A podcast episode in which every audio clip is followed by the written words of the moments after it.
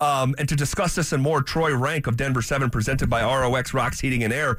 Troy, I, I know you've been uh, uh, hanging out on hold for 45 seconds to a minute um, and eavesdropping a little bit here. When it comes to Jokic and that basketball maturity that we have seen over the last uh, four or five seasons from him, do you believe there is a yet another level to go with the two-time MVP and reigning Finals MVP? I don't know that there is statistically. I mean, one of the things when I've covered great players, like people ask you, how do you become great? You just stay good for a long time. In his case, he was the best player in the NBA in the last few years. He just has to be who he's been. He, I don't think he has to try to be another level because for that to happen, Zach, he would have to do something he doesn't do, and that's be selfish. He could score more points. He could easily score 32 to 34 a night if he wanted to, but at what what cost? He plays basketball in a way that you know we saw people play in the 70s and 80s, and that's why statistically I don't think there's another level. Uh, the question will be as parts change over the next few years or the injuries happen, how much will he have to carry a team? But this guy, I've never seen anything like it. I mean, he's Bill Walton. This is like who Bill Walton was going to be. Right. When until Bill Walton's feet and ankles and everything went.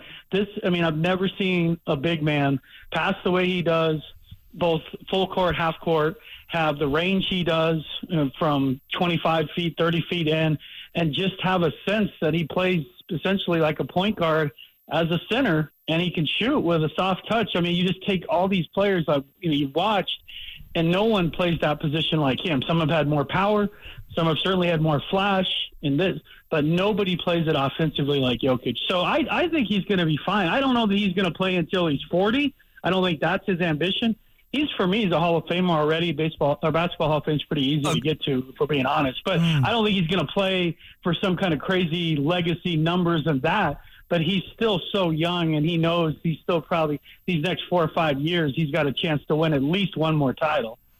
Speaking of the Denver Nuggets, Troy, what's your biggest question about him?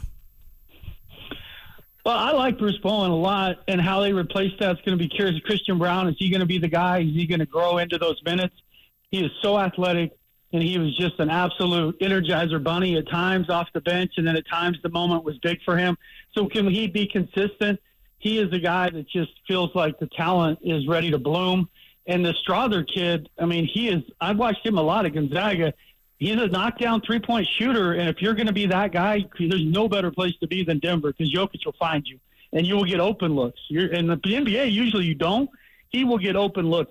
So, but my biggest concern is just they lost some depth, and and you know Bruce uh, Brown was a good player for them, really good player, and obviously showed up more in the playoffs than anything. But how do you replace that? Is it Christian Braun? And what does Julian Strawther look like? Uh, I just they have all the pieces, but you know a year of Phoenix, adding Bradley Beal, everyone's all in love with the Celtics, in love with the Bucks, and I understand that. I think the it's going to be a tougher road with the target on their back now.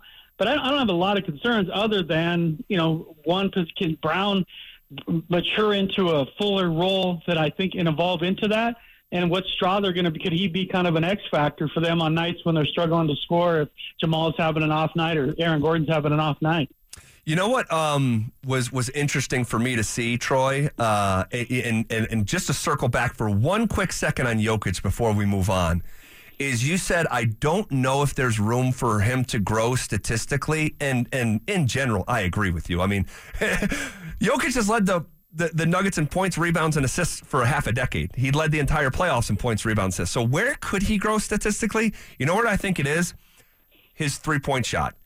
If you look at historically, Jokic takes uh, you know about two threes a game, but this preseason he took more than that in three of the four games. At one point, he took six threes uh, in the most recent uh, preseason game. I wonder if, as he is um, maturing and aging, if he mixes that into his game more because he can make threes. We saw that in the playoffs. Um, and I wonder if that's the next gear for, for him to unlock and somehow, Troy, somehow make him even more dynamic. Yeah, I mean, I think that with him would be on nights he's feeling it where you know there's no reason to limit it to two or three. If you're feeling it that night, why not throw throw up five or six of them? And but there are times when I watch him, I mean, man, just shoot it. Like you're wide open, and, and again, like you said, he can shoot it. He's got a, just a feathery, soft touch, not just for a big man, for any man. But that might be part of it. But I would think that would be knowing him it's just got to be he's got to feel it that night because you have Porter Jr. You know, Aaron Gordon can make a three when he's open in the corner. Strawther, I mean, so I don't want him to have, feel like he has to force it, and he doesn't. But yeah, on certain nights, you know, it wouldn't bother me if he's like he comes out and he makes his first couple. Well, don't don't don't mind shooting six if Right. you got it in you. It's just that would be interesting to me. He just doesn't have a selfish bone in his body. So I mean, most guys when they make a couple threes, it becomes a heat check. it's just not with him. It's just he is so unique in that way. Hmm.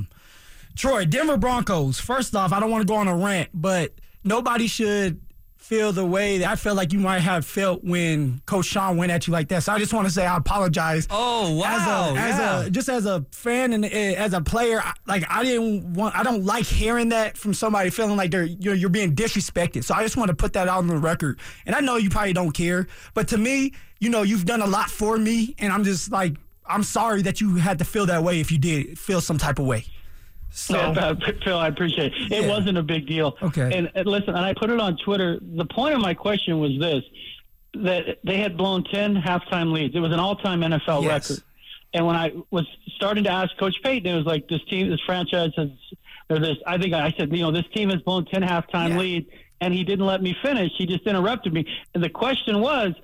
And you, three of it has happened. Three times it's happened this season at home. Right. And what does it feel like to get over that hump? Because he has talked repeatedly. This team has to first how to learn not to lose before they can learn how to win. Mm. For me, this is my personal opinion. That question was relevant as it related to that. Thirty percent of those ten blown halftime leads were on Coach Payton's watch. Yes. I could totally understand if none of them were, or one of them, a fluky one was. You'd be like, "Listen, it doesn't really apply to me." Thirty percent of them, and it only goes back to 2021.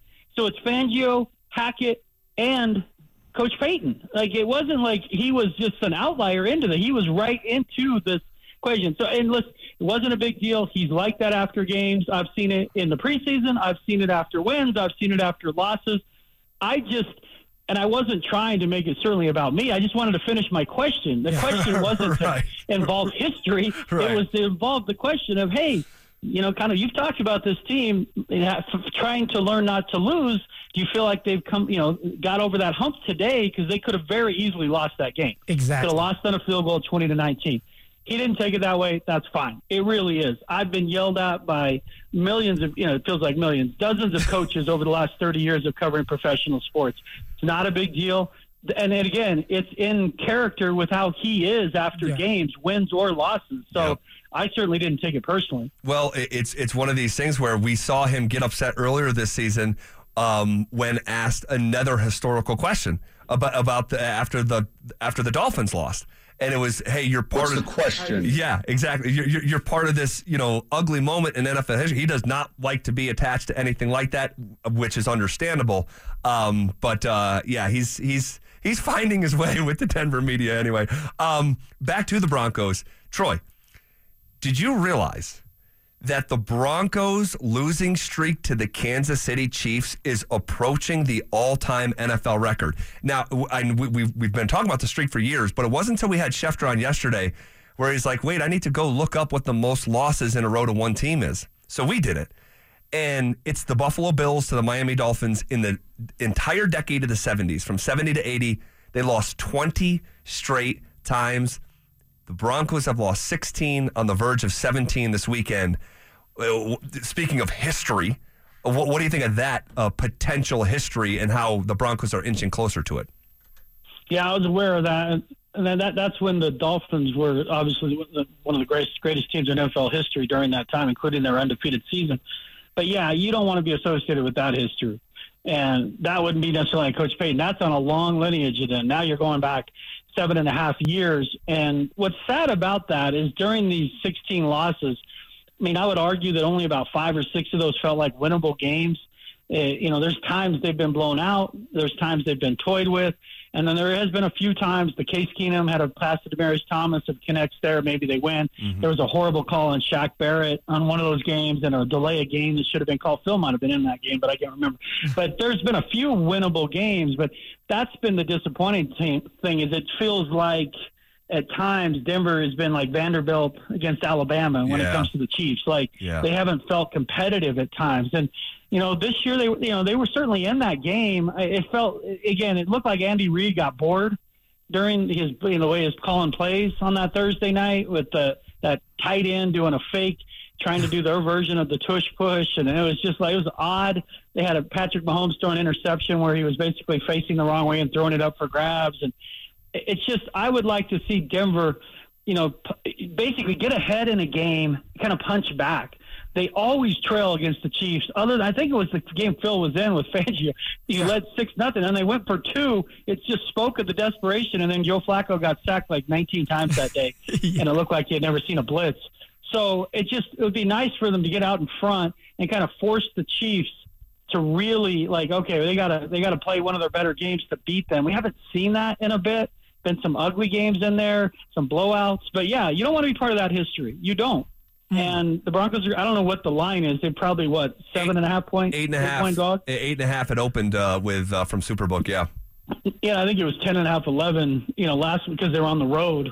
But that's the crazy thing. They, it's the streak goes back even further at home because the last road, the last time the Broncos beat the Chiefs was in Kansas City on that Monday when Peyton Manning refused to go gently into that deep night, the year of the Super Bowl. And then they played him later that year in Kansas City, which was Manning's worst ever game. He had the 0.0 rating, and that's when his the plantar fasciitis in his foot came up. So it's the year before that where they've beaten him at home. It's been even longer. So you're at that point you're getting almost at 10 years that it feels like you've beaten the Chiefs at home. It's because it almost has been. Right. but yeah. And, and, and I'd I, like to see that streak end for. I mean, for Broncos country. And yeah. again, I'm a, and I consider I I want to tell the story, and the best story would be them upsetting the Chiefs. Them losing to the Chiefs is not a great story. No. It's been told 16 straight times. Yeah, yeah. And I'm just I'm just checking for those who follow this stuff the way that I do. Uh, the Broncos are being bet down, so they open up at eight and a half point uh, underdog. They're now at eight some places. They're now at seven and a half some places. That means that professional gamblers are betting the Broncos at home mm. with that many points, which is interesting. So, um, we'll see what we're in store for, Troy. Uh, can't wait for the game on Sunday. I know you'll be covering it uh, very closely, and hopefully, maybe when we catch up this time next week, we're reacting to uh, a Broncos win. That'd be something. Well, it is a turning point game, and I know you guys have talked about that. Because if you win and you're three and five, that's that would ironically be the same exact record they had last year at the bye mm. after their win in London. But if you beat the Chiefs, you're three and five. You look at the schedule. Does that influence the trade deadline? I would mm. argue it shouldn't. Like the trades need to be independent of that. Agreed. But does that mean you only trade one player instead of three? But that's why this makes this game so fascinating to me. Is because if you win it you could then, you know, they reacted that way to a victory over the Jaguars in London, like their yeah. offense was suddenly fixed. And we're like, really? And then they came out against Tennessee and didn't have one red zone trip the entire game. So I would say don't overreact to it, but it would certainly make Broncos country feel better. I'm all for that. There's no doubt about it, Troy. Great stuff. We'll catch up with you this time next week. See ya. All right, Troy Renck Denver 7, presented by ROX Rocks Heating and Air.